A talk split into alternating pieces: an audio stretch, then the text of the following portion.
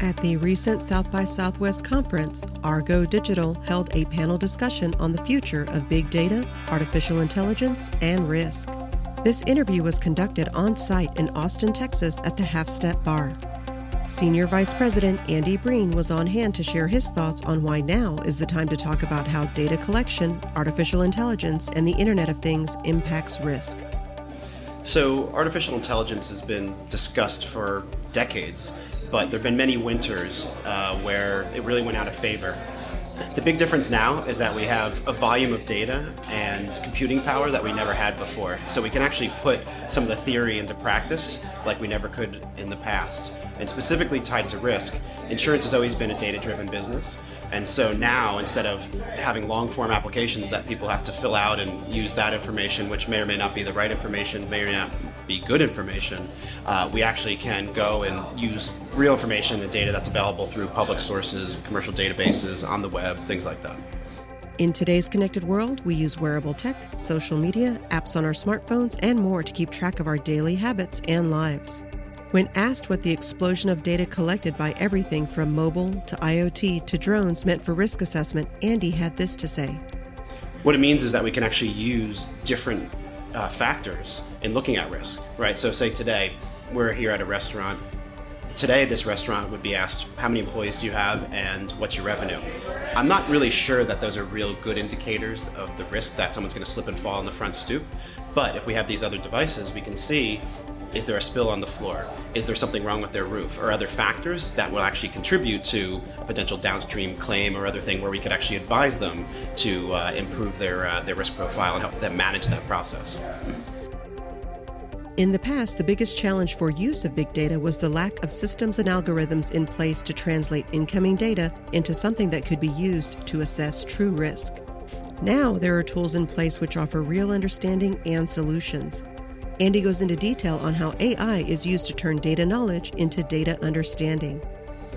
So, more data at first was a problem because the tools that we had just couldn't flat out handle them, and the approaches that we had just couldn't handle them. So, with the last few, last five years, we've had a real explosion in really powerful tools that were just fundamentally different approaches to doing that. So, uh, what we have now is ability to actually handle that. And because we've changed you know what we're trying to do here.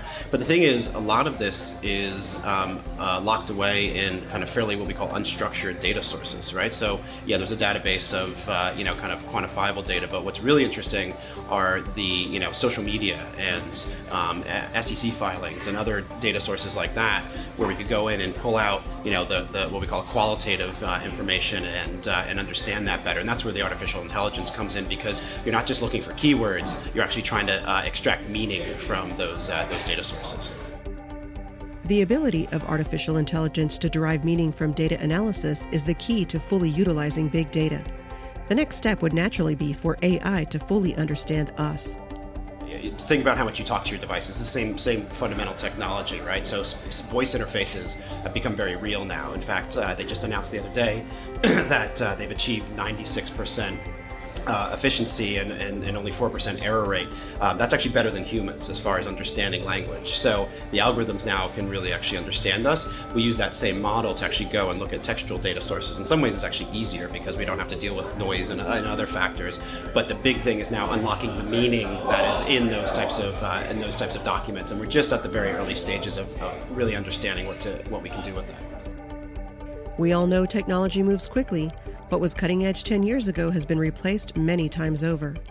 We asked Andy to look back over the last five years and share how things have changed when it comes to processing and using big data.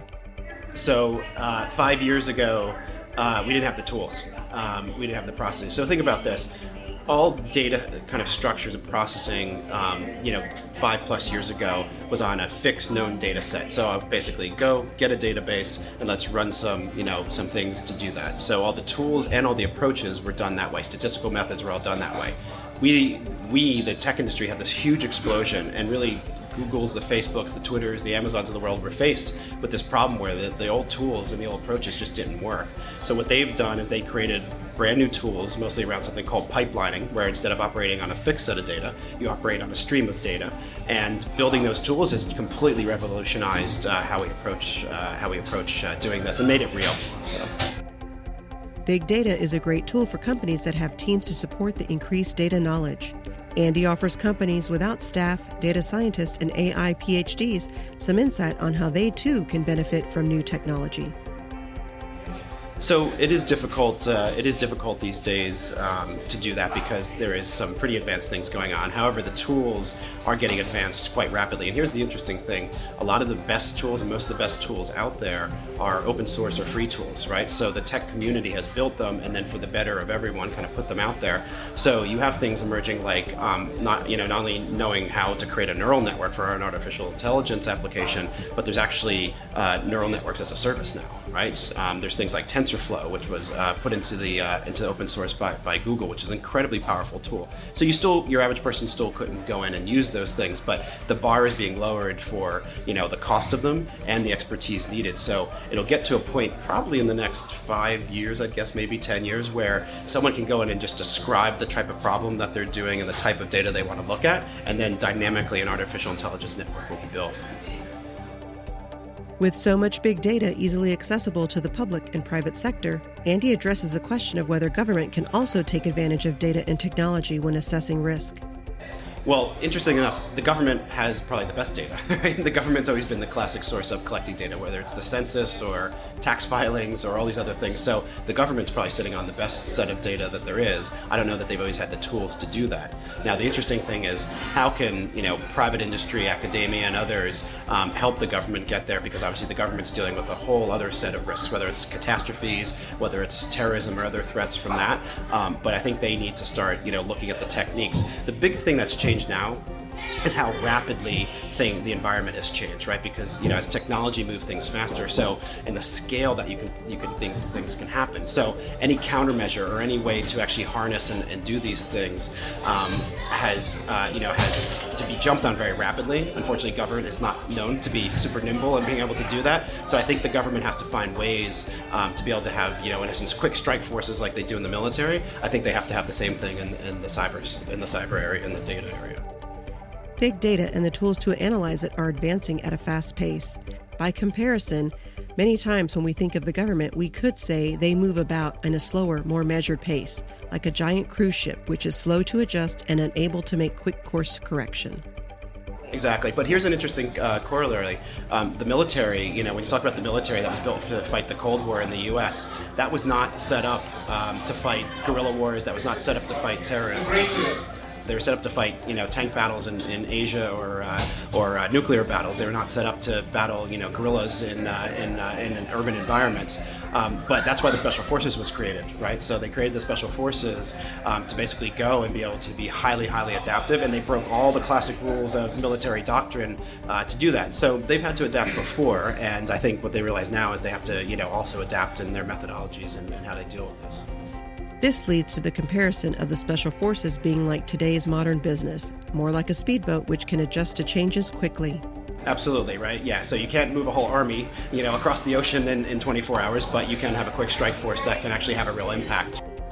When asked to speculate on the future of big data, AI, IoT, and risk, Andy shared these insights. So I think um, on the immediate horizon, as I mentioned, is the ability to basically, um, for us in the industry, is to basically look at things that we could never look at before. Again, why you would ask a you know certain business you know their revenue and use that as a proxy for risk? Well that was probably the only things they could actually give you because that's one of the few things they know. Now with the ability to use everything from drones to sensors and things like that um, i could actually you know potentially use things that are probably much more indicative of risk and oh by the way lower the friction and that i don't have to ask, ask you right? So the holy grail that i put out to my team is i want to be able to say something like all restaurants in the Northeast corridor, um, I want to understand what are the risks that we like and be able to go and, and, assess them. So I can just walk in and say, here you go. I already know who you are, and uh, and I'm comfortable, you know, working with your business because you know we know about you. Do you want to sign on the dotted line? So that would be actually the uh, the ideal case. We're a little ways away from that, but that's where we're trying to head toward. At Argo Digital, we have one mission turn the insurance paradigm on its head and define the way people assess and transfer risk in the 21st century helping small business stay in business. To learn more about how your business can leverage technology to transfer risk, go to argo digital.com. Argo Digital is a division of specialty insurance provider Argo Group.